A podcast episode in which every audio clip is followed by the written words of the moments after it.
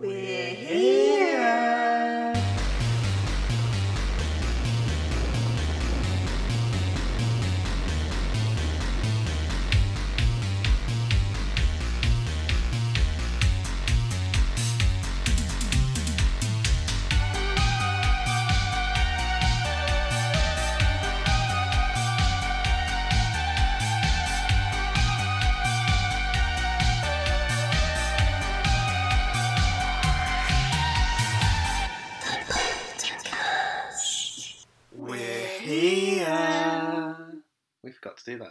didn't we? Oh, it's because we died at the start. Whereas this time we'll die at the end. Uh, welcome to the Poltercast. I'm Hamish. I'm Tiff. We are paranormal experts who. Come on, play on it. Who delve into the deep, dark, dripping world of paranormal uh, Things. things. um, and we take the piss. yeah, basically. We don't try. Go there and make it worse. I want to reassure listeners that we started this podcast due to a genuine fascination Yeah. with the supernatural, but we Also- laugh our fear. Because it's us. Yeah. It just sort of evolves quite quickly. I don't think it ever like it starts. never starts very high. No, you can probably count the actual stories I've done that have been scary.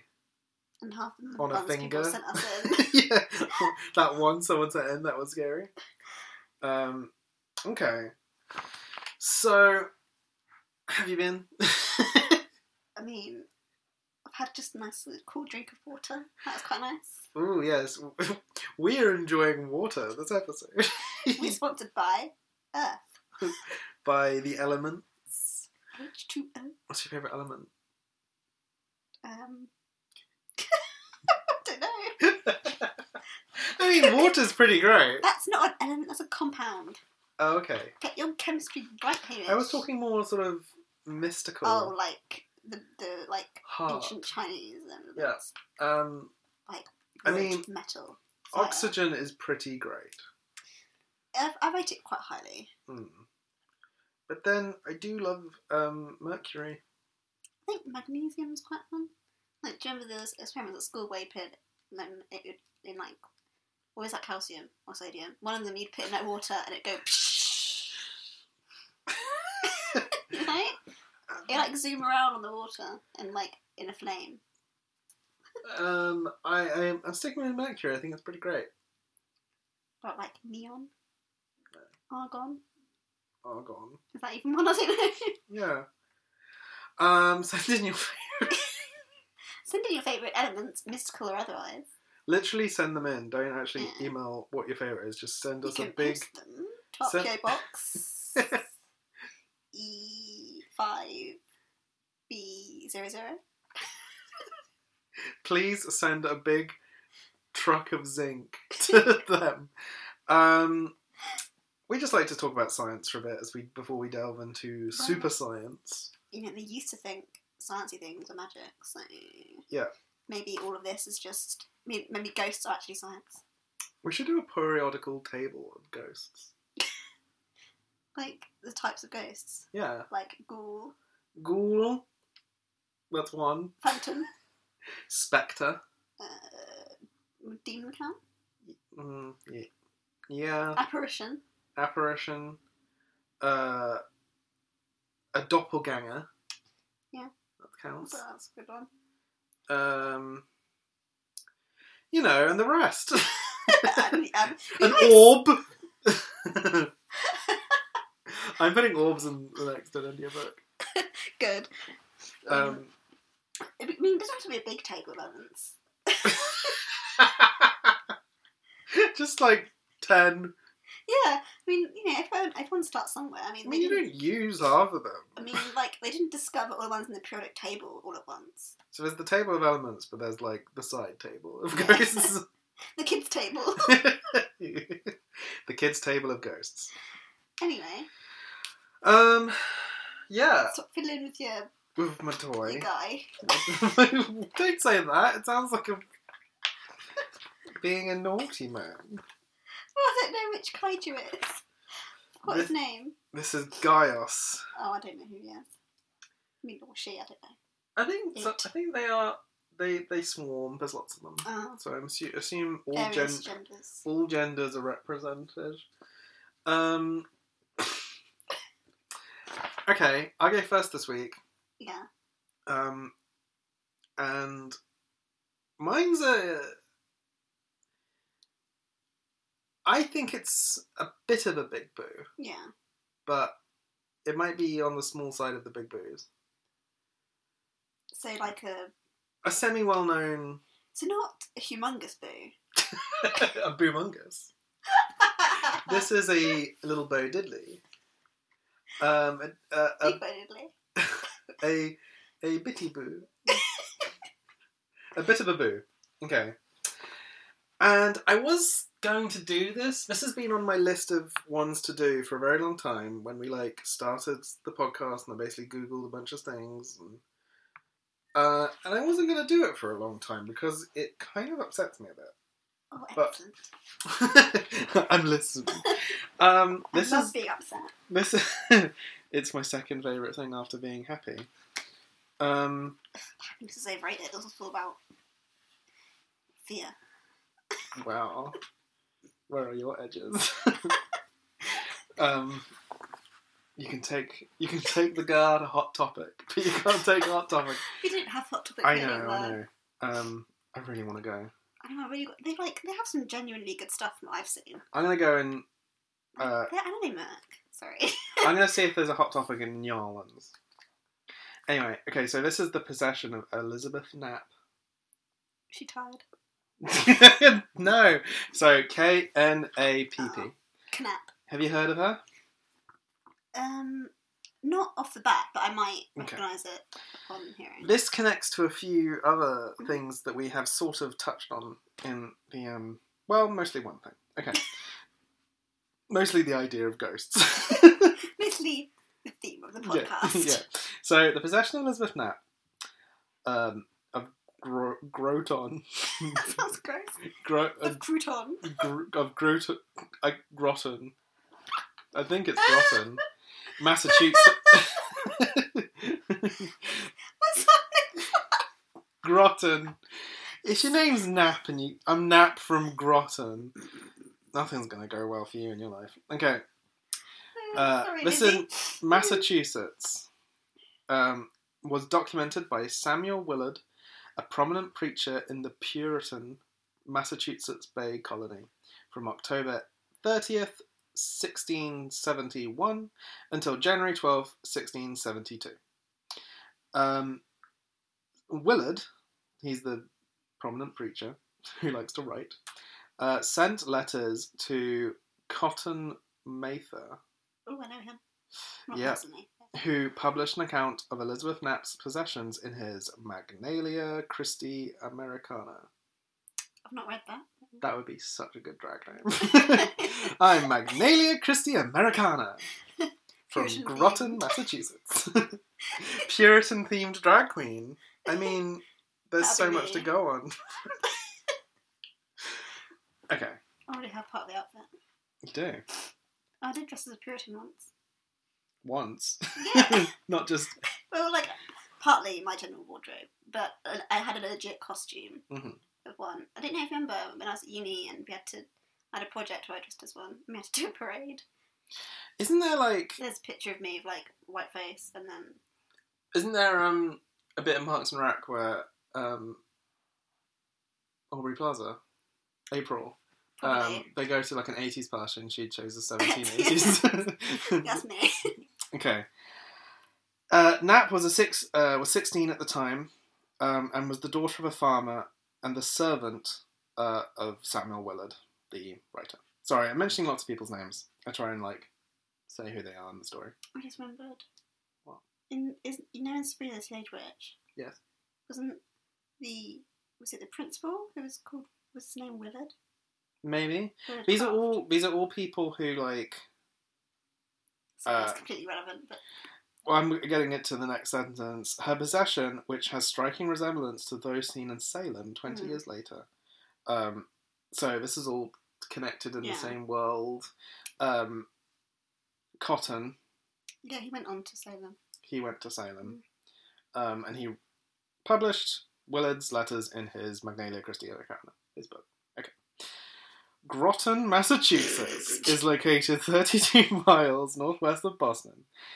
During the time of Elizabeth Knapp's possession, it was located in the Massachusetts Bay Colony.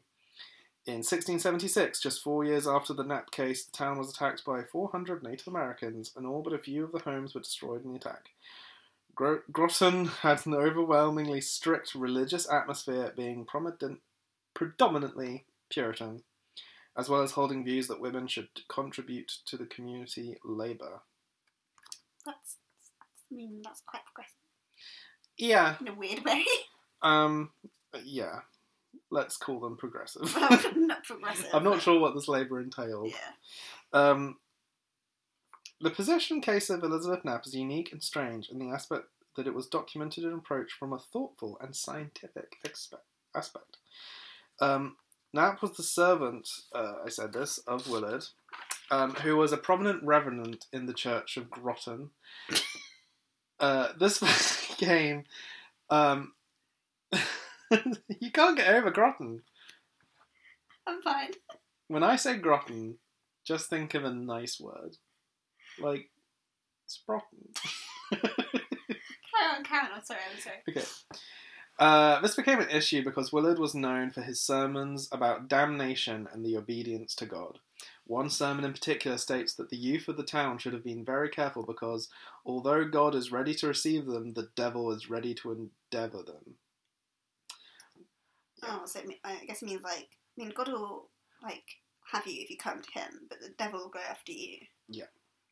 When Knapp was a member of a uh, when Knapp, a member of his own household, began to show signs of demonic possession, Willard took a careful and scientific approach to the situation, which was rare for the 17th century Puritan New England. He called in a medical doctor on several occasions and tried to cure, uh, find a cure for her symptoms. After they could provide no explanation for her fits, he declared that it was a case of possession. Throughout the entire process, as noted in his journal, Knapp seemed to have, have the most violent fits when he was present. Willard carefully and meticulously documented Knapp's daily, uh, daily from night. Uh, sorry. Uh, he carefully documented her daily from the night she first showed signs till when she stopped. Okay, let's get into it. Um, Nat Willard writes that Nat at first began to complain of pains throughout her body. She would grab certain parts of her body, such as her leg, breast, and neck, and yell out, particularly about strangulation. She would go through emotional fits, sometimes laughing to the point of hysterics, weeping, or screaming out. Hallucinations then followed. On several occasions, she claimed to see two persons walking around her. All uh, she stated to have seen. Uh, also, she stated to have seen a man floating around her bed. Knapp also broke out into fits, particularly at night time, and convulsed on the ground. Uh, then she tried to throw herself into the fire. Willard notes that on the first Sabbath day after the symptoms appeared, the young girl became violent, leaping and contorting her body to the point where it took three to four people to hold her down. I thought it was going to say uncontort her. I thought she went. um, this is why I find it upsetting because obviously we would consider this something else today, probably. Yeah. Um, as she was throwing these fits, she would yell out words such as money, money, sin, and misery. Willard then documented that on the night of November 2nd, 1671, Knapp made a confession of meeting with the devil, a characteristic of a lot of possession cases.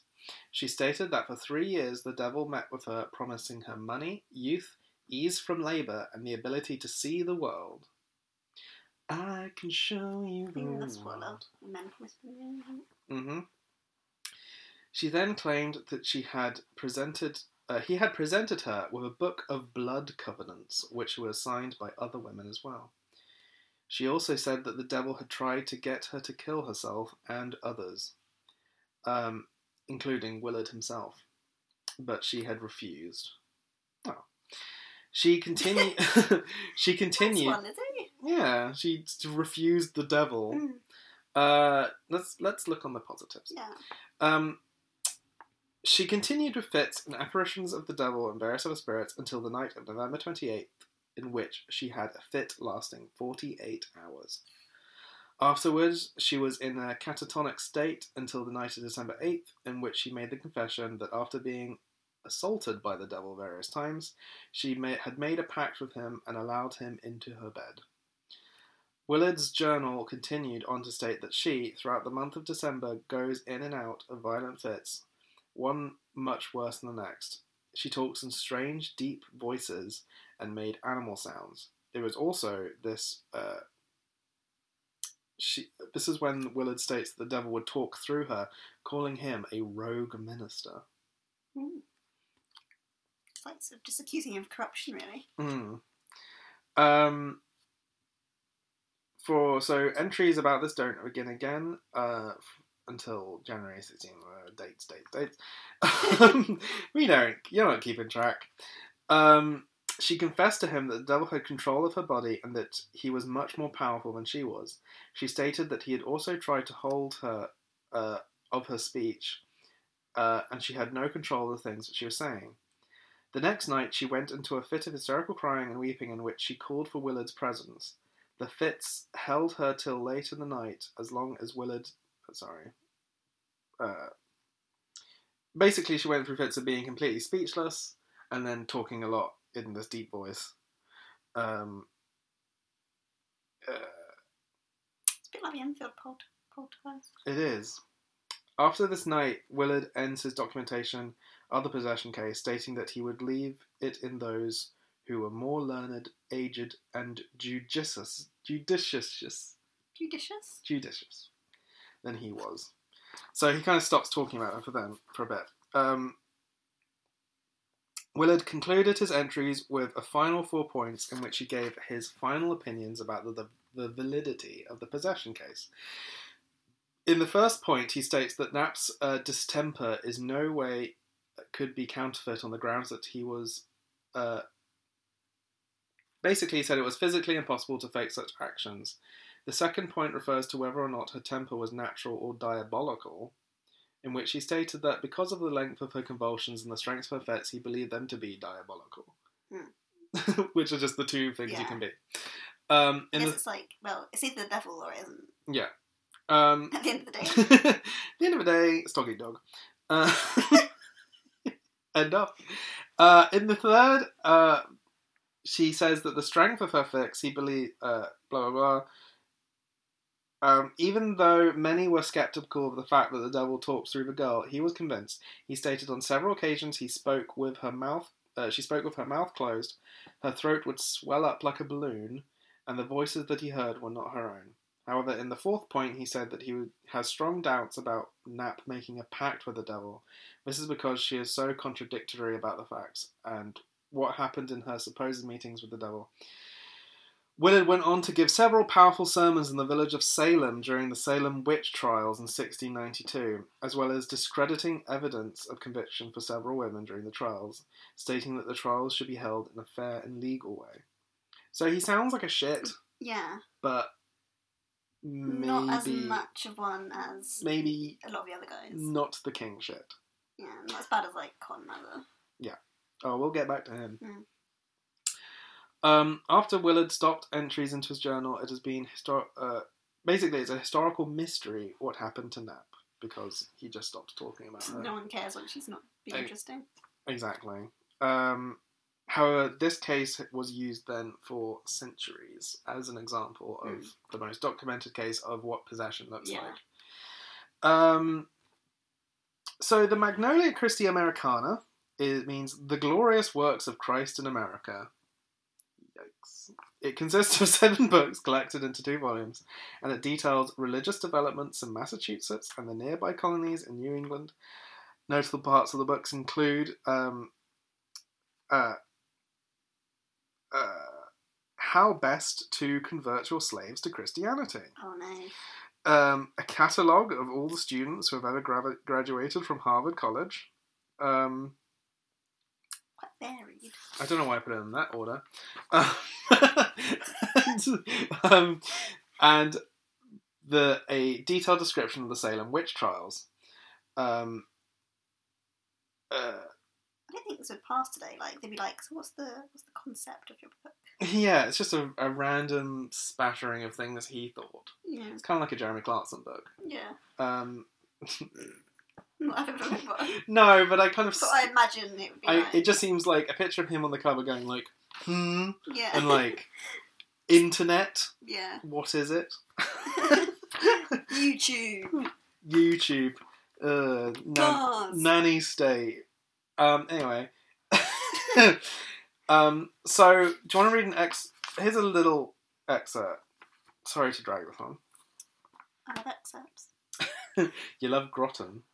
So, in the town of Groton, one Elizabeth Knapp was taken after a very strange manner, sometimes weeping, sometimes laughing, sometimes roaring, with violent agitations, crying out, Money, money! Her tongue would be for many hours together drawn like a semicircle, or to the roof of her mouth, so that no fingers applied onto it could remove it. Six men were scarce able to hold her in some of her fits, but she would skip about the house yelling and howling, looking hideously. On December 17th, her tongue being drawn out of her mouth to an extraordinary length, a demon began me- manifesting to speak in her, for many words were distinctly uttered wherein are the labial letters. Without any, without any no, just keep going. without any motion of her lips at all. Words also were uttered from her throat sometimes where her mouth was wholly shut, and sometimes words were uttered where her mouth was wide open, but no organs of speech uh, ushered therein. I just like the way it's written. The chief, I don't agree with it, I just like the way it's written. the chief things that the demon spoke were horrid railings against the godly minister of the town, but sometimes he likewise belched out some nef- uh, nefandious blasphemies against the God of heaven. And one thing about this young woman was yet more partic- uh, peculiar remarkable. She cried out in her fits that a certain woman in the neighbourhood appeared unto her and was the only cause of her affliction, um, etc. We didn't need to know about him. Um, basically, part of the things she was doing was accusing other women of witchcraft. Yeah, So it's one of those things. It's one of those things yeah. That's what often happens. Yeah, to save themselves. Yeah. Okay. Um. So then comes the theories of what this all was. Um, in the study of witchcraft and history, there have been many psychological theories that have arisen as to why so many possession cases took place during the 17th and 18th century. One, sorry, one theory is the strict religious atmosphere at the time. Um, it is apparent that most uh, possession cases took place in areas in which religion was the prominent aspect of society. This could be responsible uh, in the aspect of Knapp, who felt confined by her community and was frustrated with her situations. She acted out, both mentally and physically, um, as being the only way she knew how to rebel Yeah. in the world of religion. Um, she was perhaps rebelling against the institution that restricted her. Um, for example, when Knapp stated that the devil tried to bribe her on several occasions with fine silks and an ease of labour, uh, her giving in would have been her breaking down her Christian loyalties. Um, another explanation is that uh, when she started having fits and being possessed, and uh, she started getting all this attention and scientific research, she no longer had to do her labour Yeah, um, and in a way, being uh, this figure was actually in some ways raising her up in society. Um, all in all, I don't think there's any explanation that's um, particularly happy. no, It's just a kind of sad little story. yeah, Um, I just kind of wanted to do it for a while because it's one of the most famous possession cases, one of the OG possessions. Yeah. But every time I read about it, it's just like, oh no, this just sounds sad, and I don't, I don't trust any of these men. no. And I think like one thing that is odd. Well, it was all odd, but like, like I said, like with the Enfield poltergeist, like there's sort of similarities with like the whole voice thing. Yeah. Like, I think there obviously is a degree of it which could be obviously like a psychological or medical thing, like you know, seizures and stuff do happen, and people are hard to Yeah, keep down their tongues and do strange things and all that. but like the weird talking in a completely different, physically impossible voice for some like was she a sixteen year old girl? Like that, I find that odd. Why it's a consistent thing Yeah, that happens. because I don't know how I don't. I don't know how to explain that. Yeah, I don't know how they'd suddenly learn how to do this. Yeah, Um, but you do kind of wonder. Like she was his servant, wasn't she? Was she? yeah, Yeah. So and like if she, she was sort of accusing him of things, you do kind of wonder what happened in the house.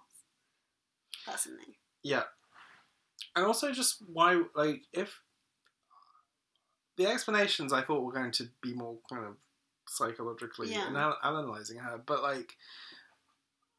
You know, I quite like the idea of her sort of doing it to rebel, but I kind of don't believe I don't she would be doing that. I don't believe it 100%. Like, she had, like, what, one seizure for, like, 48 hours? I mean, that's exhausting. Oh yeah, no, I think she was actually having them. I just Yeah. think I don't I don't get why if you were to rebel You do like that. accusing your master of like all these awful things and stuff like that. I don't know. Seems a bit It's quite Wild. risky. So it could go very wrong for you. yeah. Well. Glad we now live in times without sexism. uh, or any prejudice against mental health. Um, tell me your ghost story. So mine is another big boo. And you know what it is because you printed it off. I do, and I yeah. There's a sort of theme. Yeah. It's quite similar, but not. Sorry, did I steal some of your spooky thunder? No, you didn't. It's fine. Okay, good. Anyway, this is The Bell Witch, which is a big boo, I hadn't heard of it until quite recently myself. You can ring my bell, ding dong. I'm so excited. So, Okay. can I just briefly say, Yeah. the Bell Witch. When we started this, I listed You- a bunch of yeah, things. Was that one of them? I haven't looked into anything, Yeah, but it was one of the things I was going to do, yeah. and it's really exciting. no, you can't. no, yeah, I think you're going to do it better. Okay. So just like a shout out at the beginning. I got most of my information from bellwitch.org and thoughtco.com slash the bellwitch and a bunch of numbers and also a few bits were nitpicked from Wikipedia. Just a bit. Yeah. I would never copy and paste things No, wholesale from Wikipedia. I didn't copy and paste. No, I'm making a joke because all of my last story was.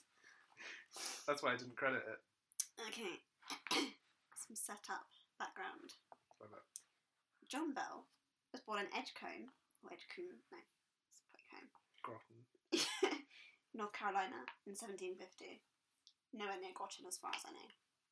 It's in the same sort of It's in the colonies. Is it? Because yours was 1600s. I did some 17s. I don't know. Continue. No. He apprenticed as a barrel maker, but then became a farmer instead. And I said, because Donkey Kong moved away. What? Didn't need barrels anymore. Ah. Sorry.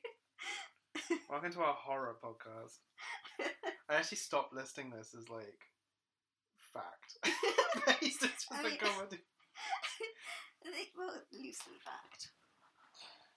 Anyway, he married. He got married to Lucy Williams in 1782 when he was 32, and apparently she was 12 because she was born in 1770, which is kind of gross. I mean, you know. I mean, it, I know it was the times, but still, Oh, like, um, maybe some of the dates were off because they weren't always quite on their. no, I think she was probably 12. But she was likely 12, let's be honest. Ugh. So they had the first child, Jesse, in 1790. How old was she? Um, she would have been 20 when she had her first kid, Okay. so that's acceptable. Maybe they didn't do anything. I'm guessing they didn't do anything before that, I don't know. oh, okay, go on. Um, then they had John Jr. in 1793. Friends, your kids, the kids can call you John Jew. There's a nice picture of him. Is that John Junior? That's John Jr. That's when he was born. Quick, get a photo of him. Um, yeah, he's quite an old-looking baby. they, uh, they took an illustration. That's the ultrasound. it's just a painting of his. That's why it's round. Yeah, it's a painting of his old man. Hmm, he is born with a crown. Okay. Anyway, three years later, they had this. They had Drury. Um, and then I said their third son, Benjamin, in 1804. but I think that's their fourth son. Unless Drury's a girl. Maybe. I don't know. I don't know. I didn't look up. I didn't look up the names. Um, in the winter of 1804 to 05, after their crops failed for a couple of years, John, Lucy, and their son slash maybe daughter hmm. picked up and moved over the North Carolina mountains to a very promising area of Tennessee to grow crops in what's now Robertson County, called the Barren Plains, oh god. otherwise known as Red River, which doesn't sound ominous at all. And also Death Valley. Hmm.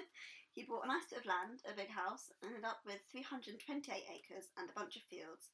So he was doing thought you were going to say children. well, you're not wrong. So he was doing all right and was even made an elder of the Red River Baptist Church. What one's the Baptists? They are they sort of a bit. I think one of their defining traits is They're quite- baptizing. Well, yeah, yeah, but like I think they're quite like They're quite cool. gung ho, are they? I- Not knowing anything, I think they're they're probably a bit more bit cooler than Puritans. Yeah, I think they're not they're not as strict, and I don't think they're as crazy like quite as excitable as Pentecostals. Anyway. what Christian denomination top trumps? Excitability. They're doing so well, they had even more kids. Betsy in 1806, Richard in 1811, and the baby bell, Joel, in 1813. Baby Bell. Oh my god.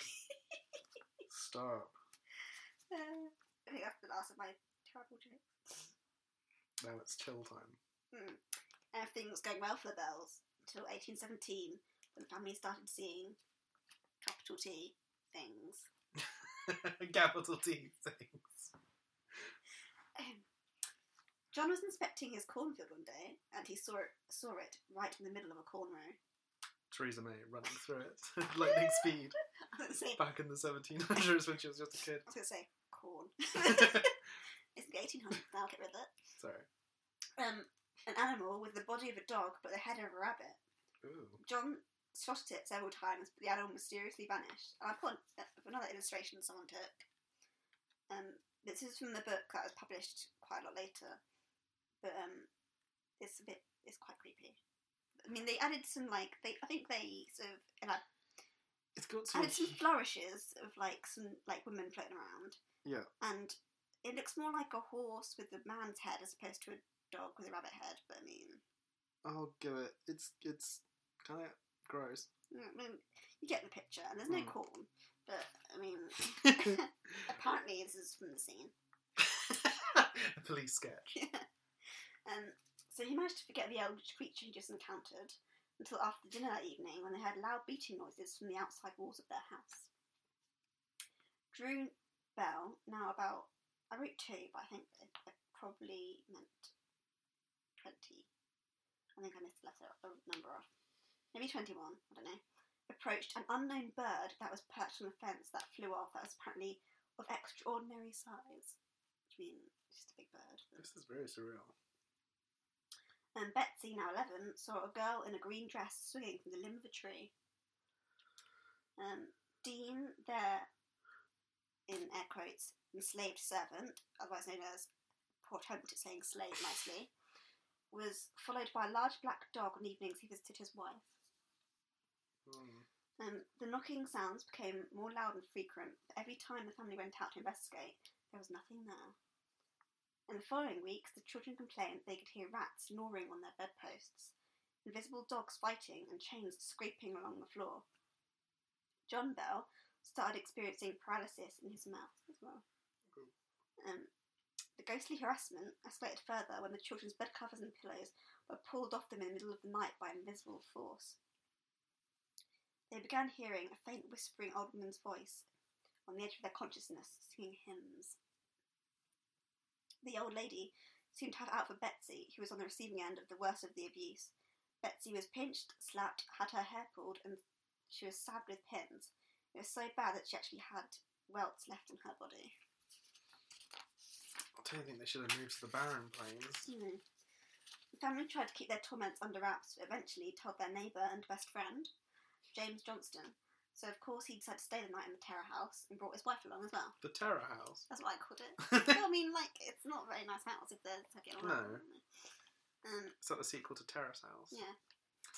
They had their bed covers removed and were slapped about, to which James shouted out, In the name of the Lord, who are you and what do you want? No one replied. Scene. So he just went back to sleep.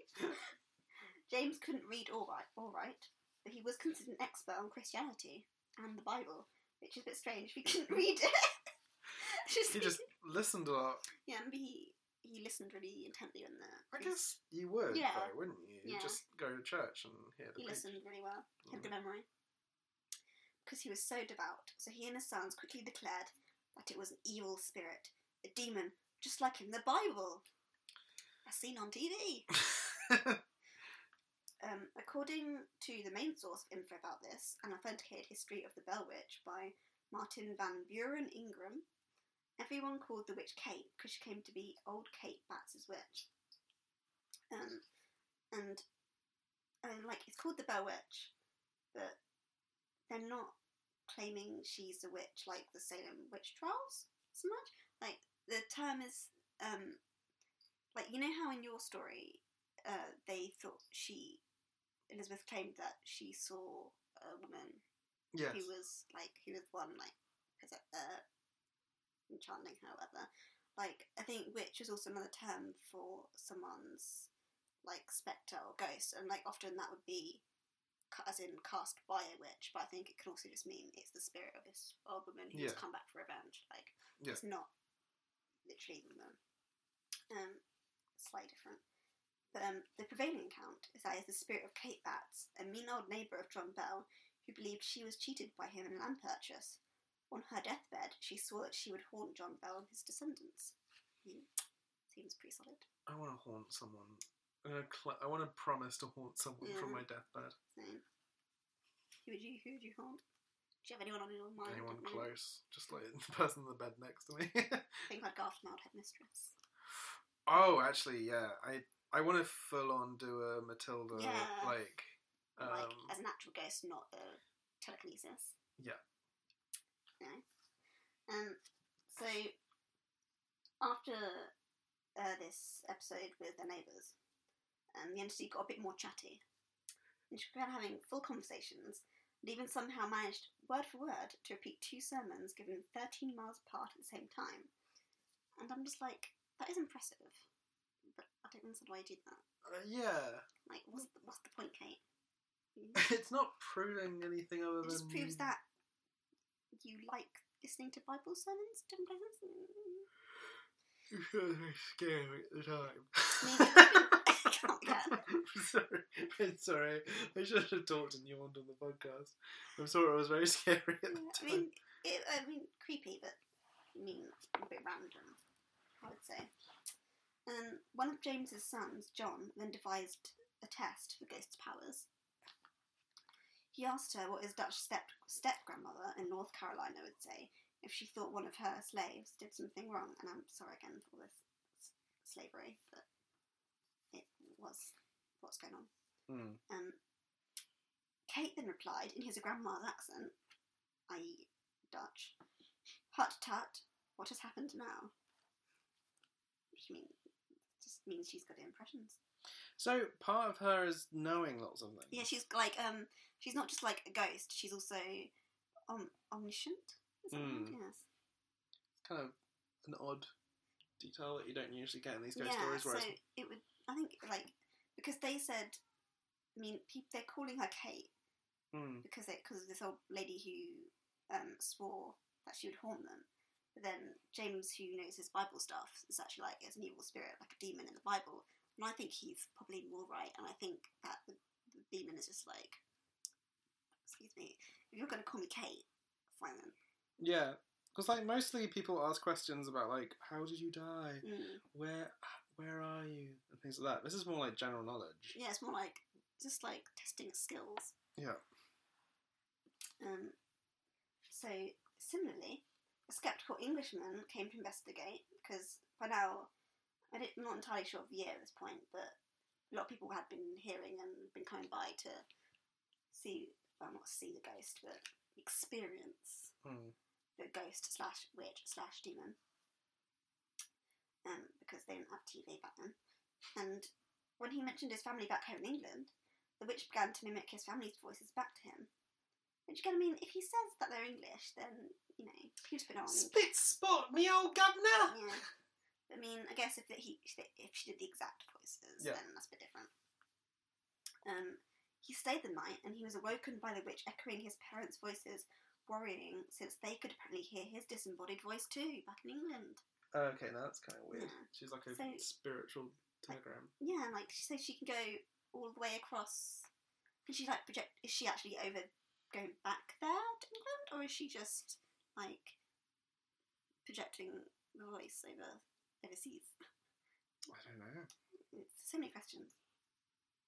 So he quickly left soon after and later wrote the Bells apologising for his earlier scepticism.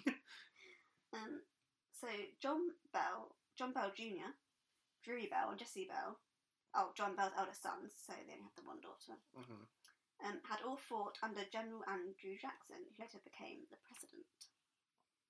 Um, in the Battle of New Orleans. In 1819, Jackson decided to visit the Bell Farm and you can tell I didn't like this bit, see what all the hoopla was about. Um, Jackson's entourage consisted of several men, some well groomed horses, and a wagon. As they approached the Bell property, the wagon stopped suddenly. The horses couldn't pull it. There's a picture of the kerfuffle taken at the time. it's a drawing, folks. Yeah. I will put them on the Facebook at some point. yes. Um, after several unsuccessful minutes of trying to get the horses and wagons moving, Jackson shouted, By the eternal boys, that must be the Bell Witch. In reply, a woman's voice said they could now proceed, and she'd see them later in the evening. And Jackson and his entourage made it up to the Bell house. Jackson and John Bell, uh, I think senior, not junior, hmm had a long chat while his men kept a lookout for the entity to show up, one of whom claimed to be a witch tamer, which is not a thing. Like, you're a witch hunter, not a tamer. They don't tame witches. exactly. Like, they're not lions. Um, nothing happened for several hours, and this same, air quotes, witch tamer got out his shiny pistol and claimed it was because evil spirits wouldn't attack, because they'd be scared of his silver bullet that would kill any evil spirits it came into contact with. Of course, Kate didn't like this, and immediately after his bragging, the man started screaming and jerking about, complaining that he was being stuck with pins and beaten up. An invisible foot literally kicked him in the bum and out the door. I kind of love her. Yeah. Um, Kate was still angry and claimed there was another fraud in the group who would be tormented and exposed the next evening. The men all wanted to leave, but now Jackson to know who the fraud was, so he, insist- he insisted on staying. His men refused to stay in the house though and slept in tents outside.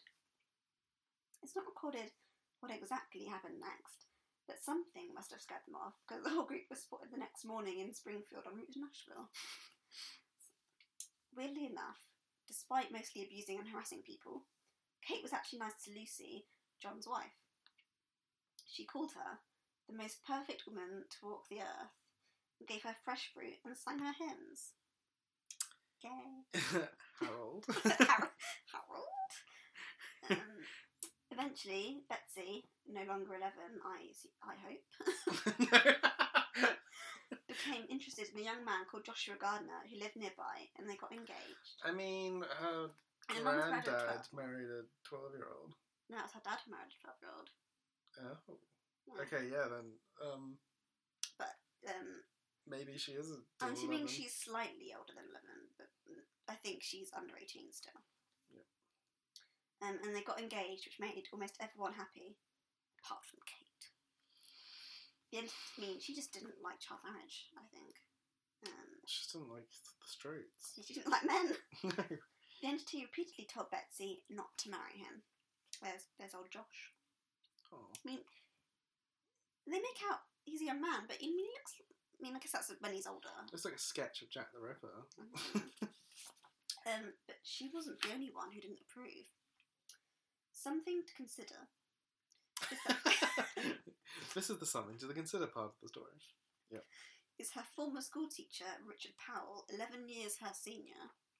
hmm He's in the, this picture.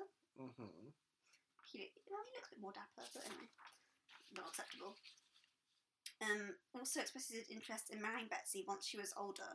So he like co- like started liking her when she was a kid in school, and he was her teacher. Like dodgy. Dodgy AF. I know, right? And some sources say he was also a student of the occult. I mean, who doesn't? I mean, is that not what we are? But anyway. Um, he politely expressed disappointment in the match, but wished the couple well. I'll get back to him. Kate tormented Josh. I call him Josh.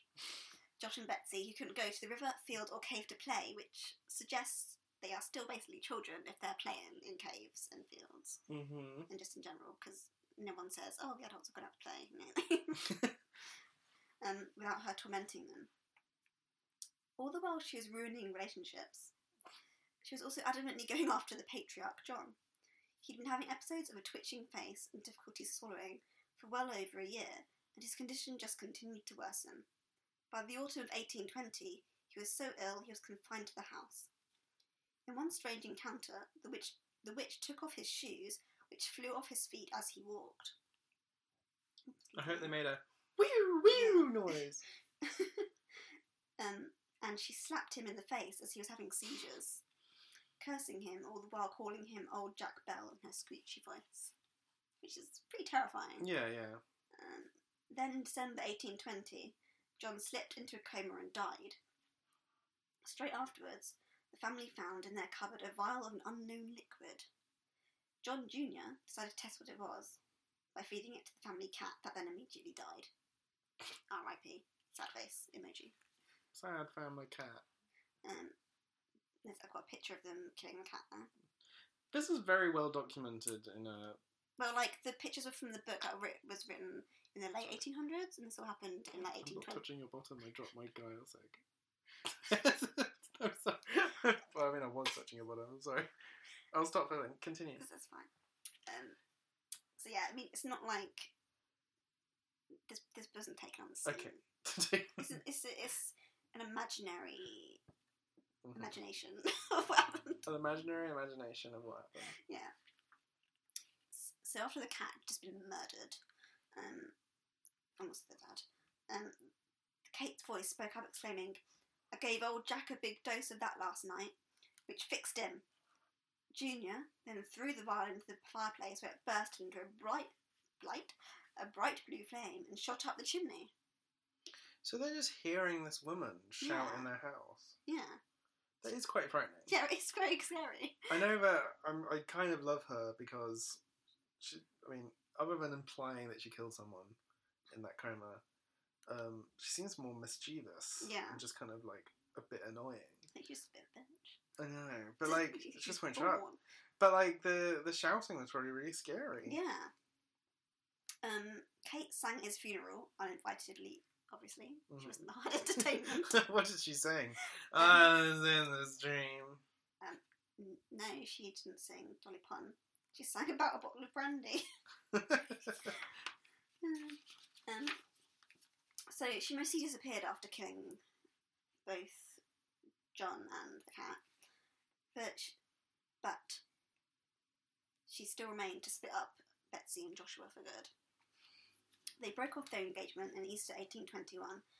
Kate had caused Betsy such emotional distress, like she was worried that because her because Kate focused on the dad so much and then he ended Mhm. up dead, and that she was also focused so much on her not marrying Joshua, she thought that if she that Kate would eventually kill him. So she thought, well, I don't want to end up inadvertently murdering this guy I quite like, Mm. so I'm gonna have to break it off, which is quite sad. Um, Yes. but soon after, her other fancier, Richard Powell, swoops in. Slides into her you know, DMs. into her pantaloons. Yeah. I mean, that's a bit too far for this period. I'm Sorry, sorry. sorry. Um, but he didn't slide into her pantaloons, but he slid into her house and recited poetry to make her feel better. A ghost had killed her dad, beaten her up, and stopped her getting married. yeah, And just you know, nice little poems. Is that fair enough? Maybe some limericks, I don't know. Um, then, funnily enough, They got married three years later. Three years He- he- quite. He Um, took his time. Yeah, I mean, feels quite patient. And a, Yeah. For a school teacher who wants to marry his student, I mean, I guess he waited all that time, so not three years. He's, um, he seems like a good egg in that sad world. I mean, now I'm still a bit. Finish the story and let me um decide when I know all the information. Um, some have suggested that the whole Bell Witch situation was in fact a big ruse um, concocted by Richard Powell to break up Betsy and Joshua and get the girl. However, so many things are difficult to explain through trickery and deception on his part, unless he actually summoned an evil spirit through that occult schooling mentioned earlier. I Mhm. think he was probably just a chancer. That's my that's my official take on the situation. Yeah. And probably a bit of a perv considering he first liked her when she was a school kid. Yes, I agree with that. Anyway. I take back my good egg Yeah. statement. In April of 1821, Kate visited her crush, the now widow Lucy, and said she'd be back for a visit in seven years. I don't know where she went in that time, but she was true to her word and came back in 1828 to have some nice chats with John Jr. Do you know what they talked about? Bell Witch. No. What? What do you mean? No, no, Lucy stayed, Kate went off. Oh, okay. What did they talk about? So the, the ghost slash witch came back and she talked with him about origin of life. Whenever you keep calling her Kate, Kate, and I keep forgetting that's the name of the ghost because it's like so. Kate was like, and like, you mean the disembodied voice Yeah, haunting their thing? Disembodied voice Kate. Yeah. Okay. A nice chat with John Jr. about origin of life. hmm civilizations, Christianity, and need for a mass spiritual awakening. You know, they'd enjoy that um, Magnalia Alexandria Mm, America I mean- book, probably. I think it's probably out by then, so you know, maybe, Hmm. maybe they had a book club, I don't know. Hmm. Um, she also did the Civil War amongst other things. I don't know what other things were. um, then after, after another three weeks of riveting conversation, she popped off again and promised to visit John's most direct descendant in 107 years. She, however, seemed to get distracted because in 1935, Nashville's physician Charles Bailey Bell, who did actually write about her, he made a bit about her and everything, um, received no such visit, which is a bit rude. Hmm TBH. Um, maybe he didn't live in the same house, so she couldn't find him again. But then, like, also she knew what people in England were doing, so Yeah. I'm kind of like, I think she's be bothered, or she forgot. I mean, 107 years. That's It's quite a quite- long time. very specific. I mean, I don't really like. What was she thinking? I don't know what her plan was. Maybe they had other descendants who were visiting them. Yeah, I mean, maybe they just didn't say because they thought, well, no one's going to believe me. hmm Um, maybe he wasn't really the most direct descendant. Maybe she knew a family like controversy. She just visited some random person who yeah, who was. actually was the most direct descendant. Yeah. The, the illegitimate. Anyway. Mm. She hasn't explicitly been seen since the last visit in 1828, but she is still blamed for the odd happenings that occur near the farm today. The faint sounds of people talking and children uh, playing can sometimes be heard in the area, and it's not uncommon to see, in quotes, candlelights dance through the dark fields late at night. Photography is especially difficult. Some pictures taken in the area show mist, orbs, Yes. and other phenom- phenomena, including human like figures who were not present when the pictures were taken. And I think, I don't know, I might return to this because I do know there's like a whole other thing about like a cave nearby that they think she's in now, but like I don't want to drag on too long. So might do a sequel in the future, I don't know. Bell Witch 2, the Bellening. The cave. The Cave. Um, yeah, That's the Bell Witch. congratulations for doing the Bell Witch. When I was. I think I wrote it down because I watched like a Netflix episode or something of like unexplained things. Um, and so I think I was imagining a very different thing. I well, you did say winter, and it, I just there's a lot of snow in the thing I was loo- looking at. I think the story I Well, was he did, he did die in December. Yeah, the uh, the story also started with Kate alive, and we Oh, got to see her, and yeah. she seemed like a bit of a nuisance. uh, the whole like swindling someone out of land Yeah. stuff. Um, I think she was very much in the wrong. Probably. Yeah. But well done. Thanks.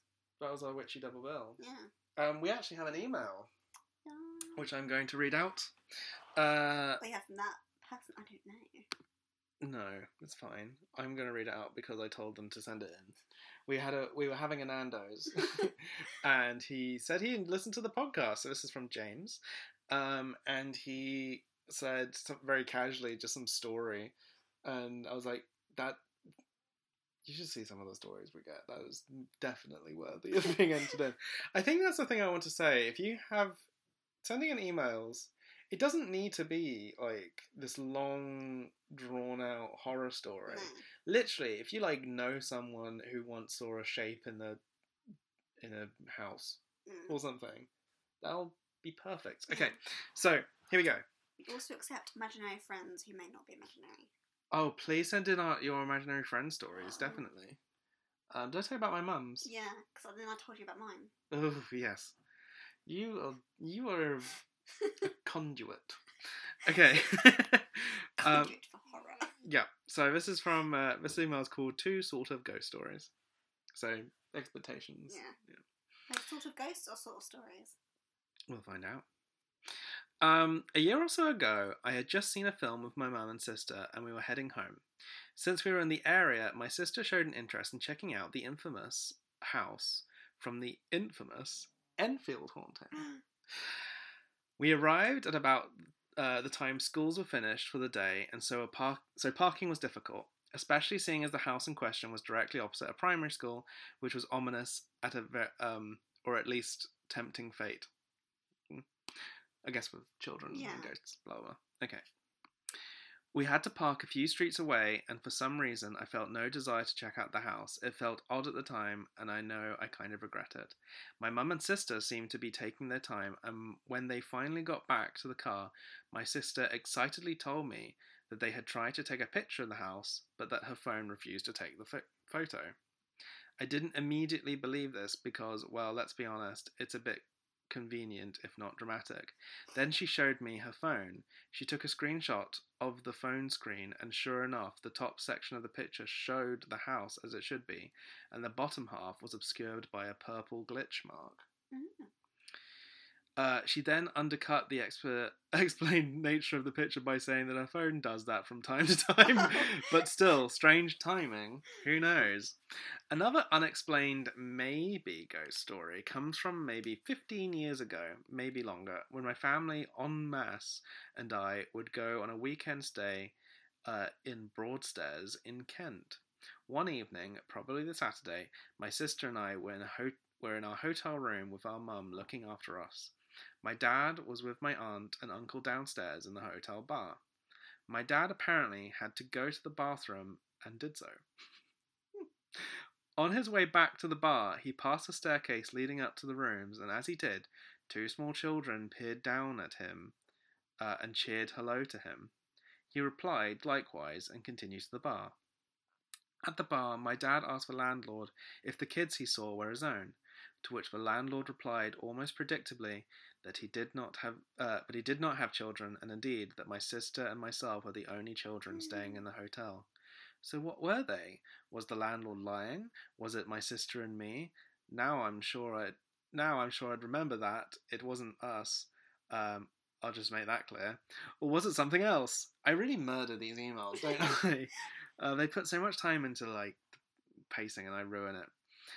Uh, Broadstairs was a place that Charles Di- Dickens used to visit a lot, and indeed, the Bleak House is found there.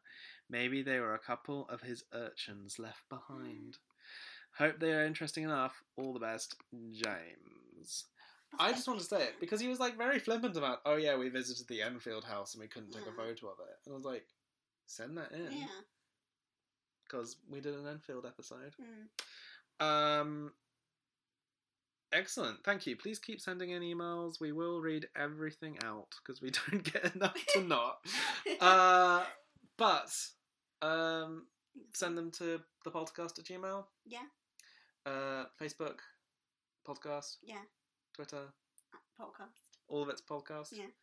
Thank you to Graham Waller and Glitter Wolf for our theme music. Um, but until next time, Rest in peace. It sounded so quizzical. Rest in peace. Rest in peace.